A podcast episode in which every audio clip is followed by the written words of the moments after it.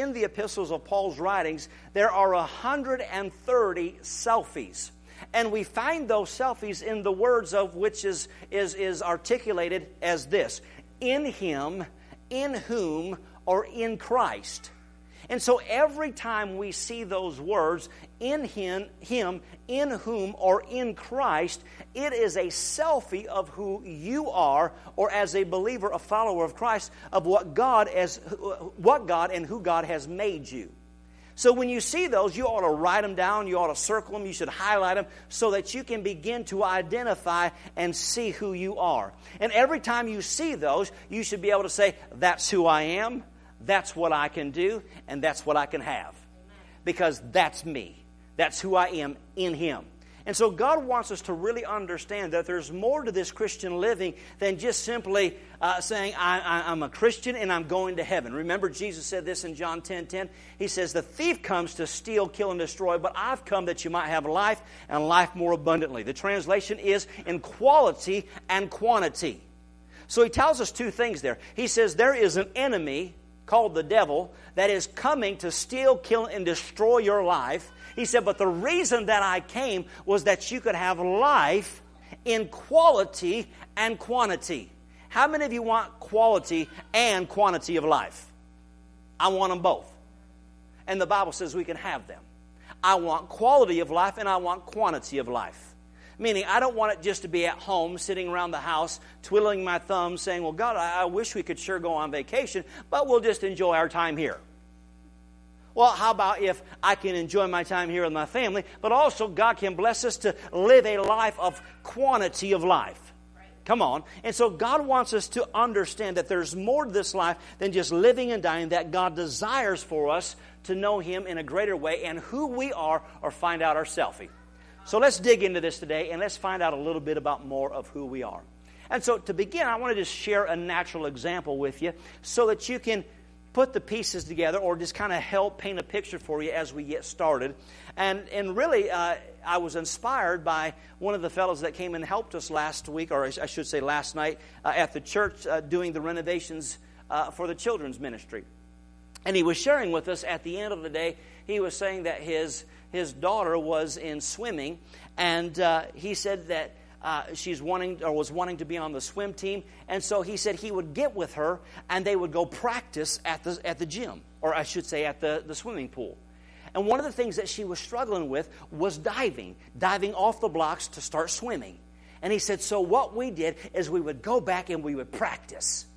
Come on, how many of you know that when it comes to finding out your selfie or who you are, you've got to begin to practice what God said you are and who you are? And so they went to the, the, the, the swimming pool and they just began to practice. And she was getting frustrated with just her, her diving in. And so she said to her dad, I guess I'll never get it. And was just frustrated. How many of you have ever been frustrated in life because you're thinking, God, I'm trying, but I'm just not getting it? And so she said, Dad, I don't know that I'll be able to do it. And so dad said, we just kind of packed up and we went home and, and just were able to just kind of talk through some things. And then they went back at it again and started practicing again. And he said this one time, his daughter jumped off the blocks and had a perfect dive. Hit the water. He said she come up out of the water, her face lit up and like, I did it! and he said, the confidence that radiated out of her because she did it. He said, Man, it got me. He said, I had to turn my head because I was about ready to cry. He said, My baby got it. And he said, To see how she looked when she got it. And then after she got it, she knew she could do it. And she continued to do it and do it and do it and do it. And now she's coming home from practice and she's like, Dad, I can dive in. And man, I'm halfway across the pool before I have to come up for air. I'm just, and she comes and she's just got confidence because she's done it and she knows she can do it. Are you here this morning? Well, why do I share that story with you? Because just like that young teenage girl that is trying to accomplish something in life, the enemy comes knocking on her door, tapping her on the shoulder, and it doesn't matter whether it's a teenager, whether it's an adult, whether it's you, the enemy will come and say, You can't do it. You'll never make it. You'll always be a failure. And I'm telling you, it doesn't matter who you are or what you've accomplished, there'll always be an enemy, the devil that comes and knocks on your door, taps on your shoulder, and tries to steal, kill, and destroy. You may have had success yesterday, but he'll come tomorrow and try to knock you off. That's just how he is. Now, once again, we've been talking about these things, and for the sake of just helping you understand, you may say, You've talked a lot about the devil the last couple of weeks. Well, you realize I'm not trying to exalt the devil. He is an opponent, but the Bible says he's defeated. And what I'm trying to articulate to you is that we do have an enemy that comes to try to steal, kill, and destroy our life, but we do not have to be afraid because we are victorious. But the Bible says, don't be ignorant of the enemy's devices. So, understanding that he is going to come knocking on your door. He's going to mess with your kids. He's going to mess with your marriage. He's going to mess with your money. He's going to mess with your home. But if we know what to do, if we know our authority, we will not have I can't or I quit in my vocabulary because we know that practice makes perfect and I can make this happen. You'll be jumping off the blocks like that teenage girl and say, Man, I'm getting further down the road before I have to come up for air. Come on, why? Because we're finding out our selfie or what God says we have, who we are, and what we can do. Come on, I'm telling you what, this is good news. And when you get a hold of this, it will take away the self condemnation talk that you hear in your ear. And many of the times, that talk is just the enemy. Do you realize that the devil is not a mind reader, but he can read the look on your face? So, in other words, he'll come and he'll start picking on you. And depending on how you respond, is a matter of whether he knows he's got you or not. Are you hearing me? Yes. If you start squalling and bawling, if you start pouting, if you start fussing and fighting with your wife, he's like, ha ha, I got him. Yeah, and he'll just keep on. He'll keep on until he gets you into a place where you're so deep and dark in a hole that you just want to give up. But we are who God says we are we can do what God says we can do, and we can have what God says we can have. Because our true selfie is in Him, in Christ. Everybody say with me, I'm in Christ. I'm in Him. Therefore, I can have what He says I can have. I can do what He says I can do. And I can be what He says I can be. Amen. Come on, man. That is your selfie. Come on. All right, so if you're there, or I didn't tell you, did I tell you to turn there? If you was half spiritual in this place, you would already know. All right, Ephesians chapter 1. Ephesians chapter 1. If you knew who you were in Christ, you would have known how to know. I'm just, Ephesians chapter 1. Ephesians chapter 1, starting in verse 19. This is kind of some review, but I want to begin here by setting a platform for where we're going today. It says in verse 19 of Ephesians chapter 1, it says, And what is the exceeding greatness of his power toward us who believe? Everybody say, Toward me. That's you. He says, This power toward us who believe. So, in other words, he's talking about born again, followers of Christ, not people that just say, Well, I believe in God. He's talking about Christian people there's this power that is toward us who believe. According to the working of his mighty power, which he worked in Christ when he raised him from the dead and seated him at his right hand.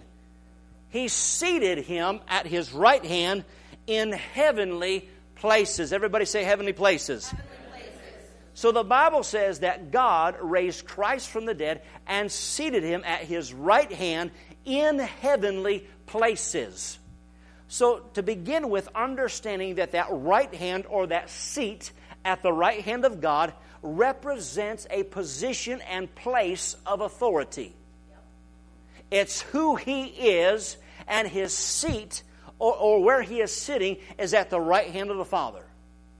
You know, when Jesus did the work of the cross and was raised from the dead, He sat down. He didn't sit down because He was tired, He sat down because it was finished everything that He was going to do for you is already done. We keep saying, God, will you do? Jesus, can you help? And Jesus says, I'm sitting down. I'm in my position in place of authority. I've done it all for you. Now you say, well, what does that do for me? What am I supposed to do now that you're sitting down? I'm glad you asked because it goes on to say this in Ephesians chapter 2, Ephesians chapter 2, verse 5 and 6. It says, Even when we were dead to our trespasses, meaning before Christ, was made alive together with Christ by the grace or by grace you have been saved. Verse 6 says, And raised us up together. Everybody say, raised us together raised us together and made us sit together in the heavenly places in Christ. Remember, we said our selfie is identified in Him, in whom, or in Christ? And we said right here that our place, our selfie, is seated or sitting together in Christ with Him in heavenly places. So, in other words, when you sat or when you received Christ, you sat down with Jesus and you are seated, seated in a seated, seated in a position or place of authority. That is your selfie. My wife did a great job talking about that last week. You have authority. Now, let me give you an example just as to, excuse me, as I go over here to the side. I have these two little chairs, and probably some of you won't be able to see me simply because of the height of the one. But this little chair represents before Christ are defeated, deflated, dead, trespass, what we just read, place in life. And we're sitting here like little kids. I wish I could go out and play. I wish I could have some fun. How come they're living so good? Right? You're, you're, you're in this small postured position. But in Christ, God raises us up and sits us together with Him in heavenly places. In Him. So now my position, my posture is different. But here's the thing most believers, a lot of the church, does not know their place that they have in Him. And sometimes that's because of denomination, it's because of church, or it's just simply because of our laziness that we don't take the time to find out who we are in Him. And so as a result, we get born again or we receive Christ into our life and we're seated with Him, but we still have that same little posture as we were when we were before Jesus. Well, I'm going to heaven, but boy, it sure is hard serving Jesus. Well, how come the devil just beating me up? God, why don't you do something about that? No. I'm seated with Him. My posture is different now because I have identified my selfie. Jesus has authority, but I'm in Him. And if I'm in Him, I'm with Him. And He said that He seated me with Him. So now my position, my place, is a position and place of authority. In what? Over people? Oh, no, no. Over the enemy.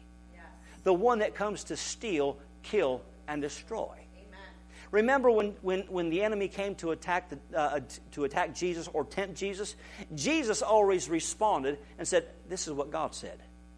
And he whooped the devil every time when he come to tempt him. What are you going to do? Do the same thing Jesus did. Hey, devil, I, I know that you're trying to come and mess with me. I know you're trying to mess with my kids. You're trying to discourage them. You're trying to get them to quit the team. Leave them alone in Jesus' name because that's my son, that's my daughter, and I have a position and place of authority. So, in Jesus' name, stop it. Why? Because of my position and place. That's who I am. That's what I have, and that's what I can do. Amen? Amen?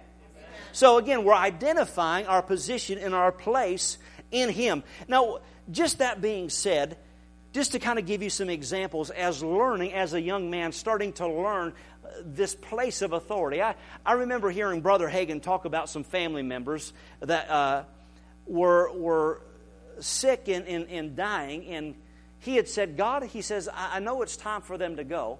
He said, but uh, I don't want them to, to go through the jaws of death. I want them to go through the gates of death. Meaning, I don't want them to go in fear. I don't want it to be, be a hardship in them dying and leaving and going home with you. I want them to step over into eternity and go through the gates of death rather than the jaws of death. And he said, God, this is what I'm believing for. That they're going to have a glorious home going. And so I heard those stories and I just kind of put them in my filing cabinet in my brain and said, Well, that is pretty interesting. Well, this was probably about 10 years ago. Uh, my grandfather was a great influence in my life, just a great man of God, loved God, and uh, just always blessed me because of his heart towards God. But when we'd ever get together with the family events, he would always talk about God. You could say, Hey, Grandpa, I love your shirt. That looks very cool. And Grandpa would somehow turn that conversation into talking about God. That's just, that was his passion in his heart. Well, the family would just get irritated. Oh, Grandpa talking about God again. And it bothered me. I'm like, this is the patriarch of our family.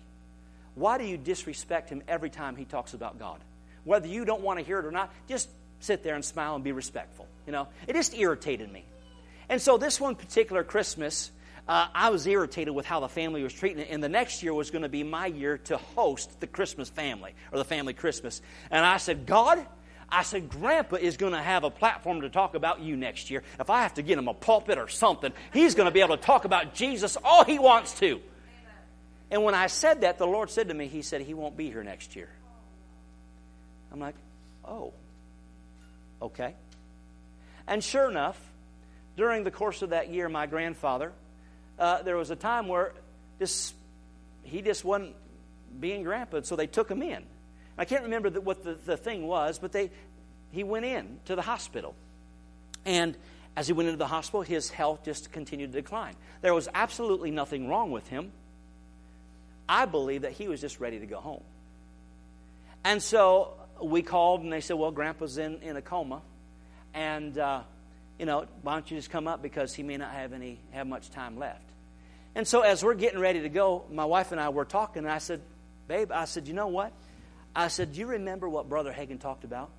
You know, just having a glorious home going. I said, That's what I want. And I said, God, I said, He cannot go home with you until uh, He has a glorious home going, and we're just going to have a time with Him. So when we get there, He's coming out of a coma, and we're going to have a great time with Grandpa, and then He can go home.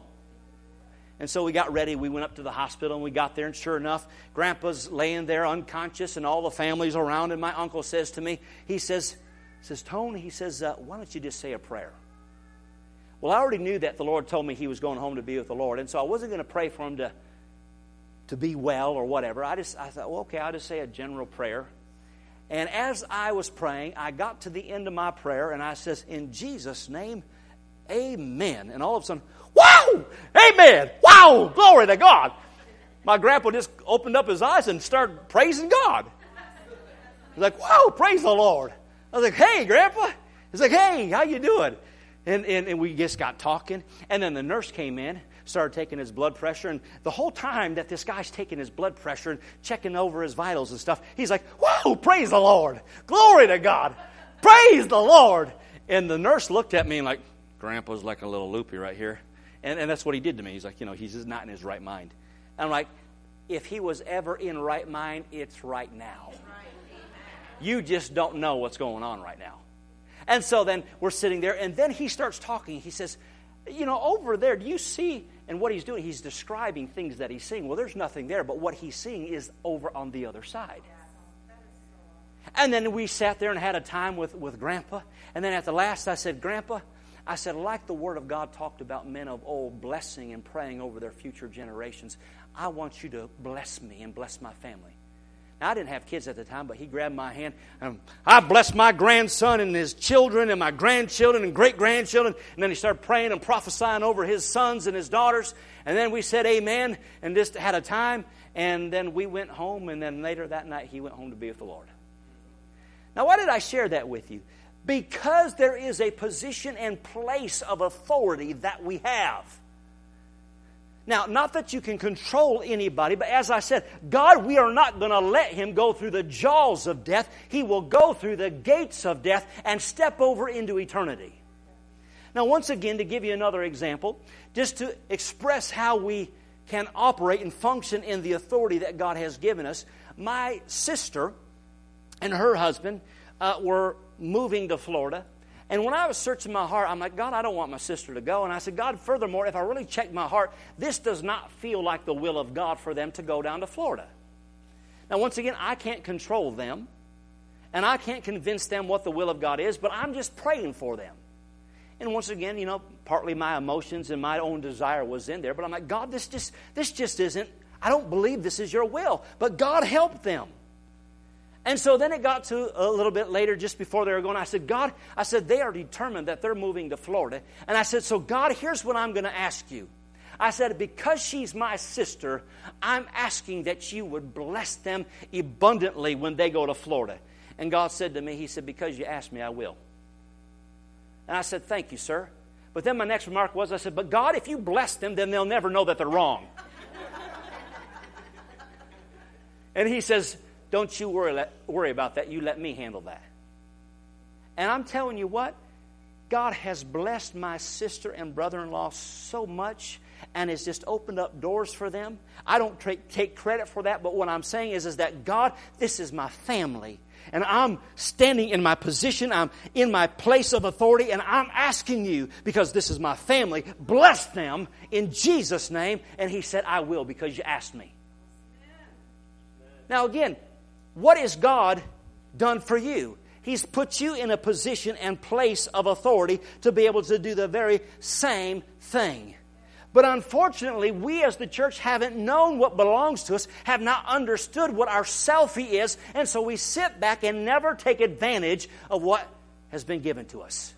We let the enemy run rampant in our thinking, in our thought life. We let the enemy run crazy in our marriages. We let the enemy just do whatever he wants in the life of our children. And we just sit back and watch it and boohoo and cry. And God says, You have a selfie of authority. Don't just let the enemy, the thief, come in and rob you blind. If there was somebody, you know, did you see last night on the news that somebody, uh, there was a hit and run, and some, so the cops were trying to find them, and so there's this vigilante running around somewhere in Clio or, or Birch Run. And, and, and the, the, the copper, cops are hot on, on the pursuit. My wife says, I'm not taking the dog out because you never know what might be outside. she goes, you take, you take the dog out. Well, if somebody come busting in my door at night and began to threaten my family or even just invaded my space, there would be a confrontation. There would be somebody that would be dead. You know what I'm talking about? Now you may say, well, you're a preacher. I'm a preacher, but I'm also a man. And I also got a family to protect. And there's not going to be somebody coming in and invading my family space without something happening. Well, if I'll or you will do that on a natural level, then why do we just sit back and let the enemy come in and just mess with our life and just say, well, twinkle, twinkle, little star, God, why don't you do something about that? And God says, I've done it already. And I've put you in a seat of authority that you do something about it now. And so, once again, God is wanting us to identify who we are and what we have. But rather than, like I said, we have bowed down in defeat, we have cowered down in fear. But God says you've got a selfie of authority. That's who you are and what you have. Ephesians chapter 1. You doing okay? Yes.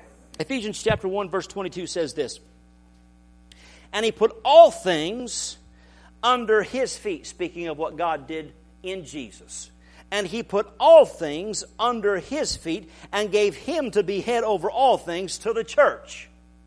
And once again, we're not taking the time to read that whole portion there in Ephesians chapter 1, but let's just call it the way it is, or let's say it the way that it really needs to be said. That God put all things, the enemy, principalities, and powers, under the feet of Jesus. Jesus has got his foot on the neck of the enemy and that's where he's at. But then it goes on to say that he gave all things to the church or the body. Remember, we said this two weeks ago that the head cannot do anything without the operation of the body. My head cannot pick up this Bible, but my head can tell my body to pick it up, and that's where the activity happens. And so, therefore, He said, all that Jesus came to do to put under foot. And where is the foot, by the way? The foot is not in the head, the foot is in the body.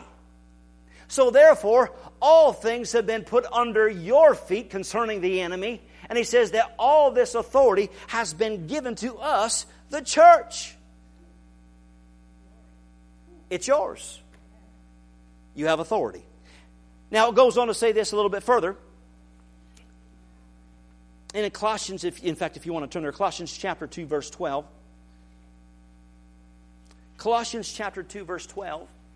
Now, let me just say this as well. Now, once again, not trying to magnify the enemy, but this is the greatest thing, or one of the greatest things that the enemy will fight you in in your life, is knowing this very thing.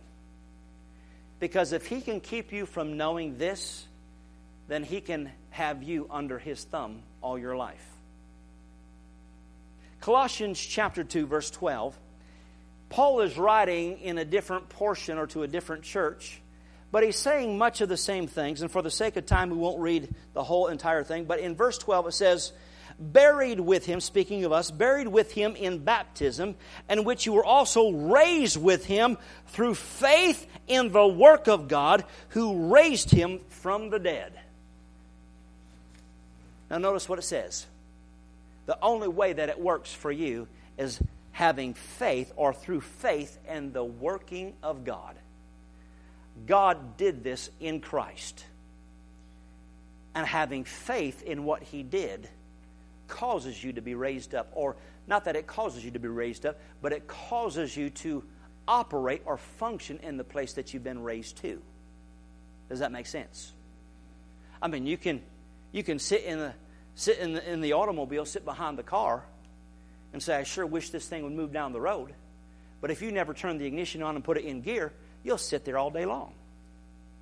And so you're sitting in the seat of authority, but until you put it in gear, until you start to have faith in the function of the work or the power that God did in Christ, you'll never see it come to pass. And so we got to we got to function in it. We have to operate in it. And then in Colossians chapter 2, verse 13 through 15, it says, And you being dead to your trespasses and the uncircumcision of your flesh, speaking about your former life before Christ, he has made alive uh, together with him, having forgiven your trespasses, having wiped out the handwriting of requirements that were against you, or that was against you, which was contrary to us, and that he has taken it out of the way, having nailed it to the cross and having disarmed principalities and powers, and he made a public spectacle of them, triumphing over them in it. So let's break that down just as we close. He says this. He says that there was this requirement of your trespasses, but Jesus paid the price. He nailed it to the cross. And as a result, you realize that before Christ, and actually in uh, 2 Corinthians chapter 4, verse 4, it says that the devil is the God of this world. So without Christ, you are under the control of the enemy. When you're in Christ, or a believer or a Christian, you have been set free from his control. And therefore, he has no more authority in your life. And it says that in Christ, he disarmed them. One translation says that he paralyzed the enemy and all the principalities and powers. Now, once again, I don't know if you're like me. Just because I'm a pastor doesn't mean that I'm exempt from this. The enemy will wake me up at night and start talking in my ear. He talks trash. He'll talk trash to me about my wife. He'll talk trash to me about my kids. He'll talk trash to me about Jordan. He'll talk trash to me about you. And vice versa. You know what I'm talking about. The Bible says he's as a roaring lion seeking whom he may devour. So he makes a lot of noise. But let me, let me ask you this question. Here, here's this big guy. I mean, he's like six foot five. He is muscle bound, and he's looking at you, got a couple teeth missing, and he says, I am going to rip your head off and spit down your neck. And you're like, ah, Jesus, help me. and, and he's coming at you. And you're thinking, oh, dear God, I hope I can outrun this guy, right? And if he's making a threat, you're going to be fearful. But let's take this same guy that he's six foot five and he's real muscular on the top, but he's sitting in a wheelchair and he's paralyzed. And he's sitting in that wheelchair and he's saying to you, I'm going to kill you. When I catch you, I'm going to rip your head off and spit down your neck. Now he's paralyzed. I said he's paralyzed. So he can talk on all he wants. I'll get up into his face just, just out of reaching distance. What you say? Tell me that again. what? I can't hear you. Oh, I don't think so. You, little, I start I start mocking him. Why? Because he's paralyzed. He can talk all he wants to, and he can't do a thing. And the Bible says that Jesus disarmed the enemy. He's paralyzed. So he can talk on all he wants. He can tell you you'll never get that job. He can tell you you'll never get out of debt. He'll tell you that you're going to die. He'll tell you that your marriage ain't going to make it. But talk on! You're paralyzed. You can't do nothing. Come on. And when we know who we are, we don't have to be coward. We don't have to be fearful. We don't have to be afraid. Even with those thoughts of depression and what we deal with, it's just the lie of the enemy. And we're free. And then he says that he made a show of them openly. He put them on display. He put them on display. So, in other words, he tries to remind you of your past and all the stuff that you did and all the things. But remember, Jesus forgot those. God forgot those. But all we have to do is just remind hey, remember that day when he made a show of you openly? Remember that day when he whooped you and took you through all eternity and just drug you around like a little rag doll? Hey, do you, you remember? You remember that I, I'm the result of what he did and I'm in him. In fact, take a good look at me because I look a lot like him, devil. Come on, I just want you to, I want, hey, devil, let me see the seat that I'm sitting in. It's a place of authority. Just want you to, hey, remember, see my size 10 and a half? That's what Jesus said, that you're under my foot. So listen, I just want to remind you. In fact, I just want to make a show of you openly right now. In fact, I, having fun today preaching. I remember when I was in eighth grade. I'll, I'll finish with this. I was in eighth grade. I was in karate, but I was skinny. And so all those muscle bound football wrestler guys, they always wanted to mess with me. You know, and I remember this one guy. He said his girlfriend said I did something. I'm like, I didn't do nothing. He says, Well, she said you did. I said, I didn't. He said, Well, I said you did. And I said, Well, I say I did. And he said, Well, then let's go at it. I said, I tell you what. I said, and this was my kind of my, my get myself prepared and mentally, uh, so I got a game plan. I said, Friday, Friday is the school dance. I said, let's do it at the dance. And I said, I'm going to do it where everybody can see me whoop your hind end. He's like, all right, Friday. So then all week long, my buddy would taunt him. Do you know Tony is a black belt? Do you know Tony has been in martial arts for years? He's going to hurt you. and would taunt him all week long. And then when we got to the, the dance, well, I wasn't going there for a dance, I was going there for a fight, so I had my karate pants on. They were black, you know. And then you say, well, why do you got your karate pants on? Because I got to kick good, man. I got to. Yeah. And it was part of my intimidation factor. So I walk in. I mean, the whole school is gathered around us in the center of the gym. I said, All right, let's go. He's like, I'm sorry, I don't want to fight. So I didn't think so. and I walked away thinking, Thank you, Jesus. Praise the Lord. but what's my point in that story?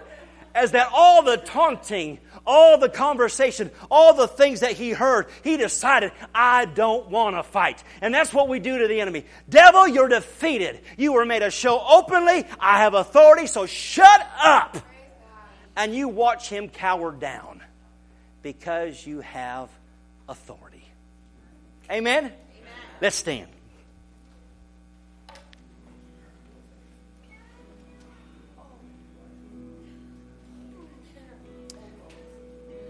Praise the Lord. With every head bowed and every eye closed, I've come to the end of my time, so we're going to cut the end short. But listen, I want you to know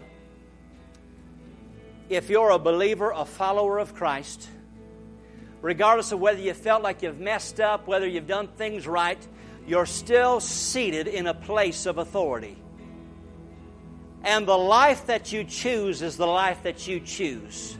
The life that you're living is the life that you've chosen right now. You can blame it on everybody else, you can blame it on this or that, but it's been on your choice, on your decisions, whether they be good choices or bad choices. But wherever you're at right now, that can change. It can go from bad to good, or it can go from good to great. Wherever you're at, you can step up and turn it around because of who you are, what you've been given, what you have, and what God said you can do. This is your selfie. Haha. so, Father, in the name of Jesus, we thank you. We thank you for what you're doing. We thank you for the eyes of our understanding that are enlightened and opened. And God, we thank you that this week we will put our authority into practice. We'll open up our mouth and say the right things. We'll not agree with the negativity of life, but we'll agree with what your word says. And the Bible says this in Matthew chapter 8, verse 18, or it's 18, 18 rather. It says, Whatever you bind on earth is bound in heaven, whatever you loose on earth is loosed in heaven.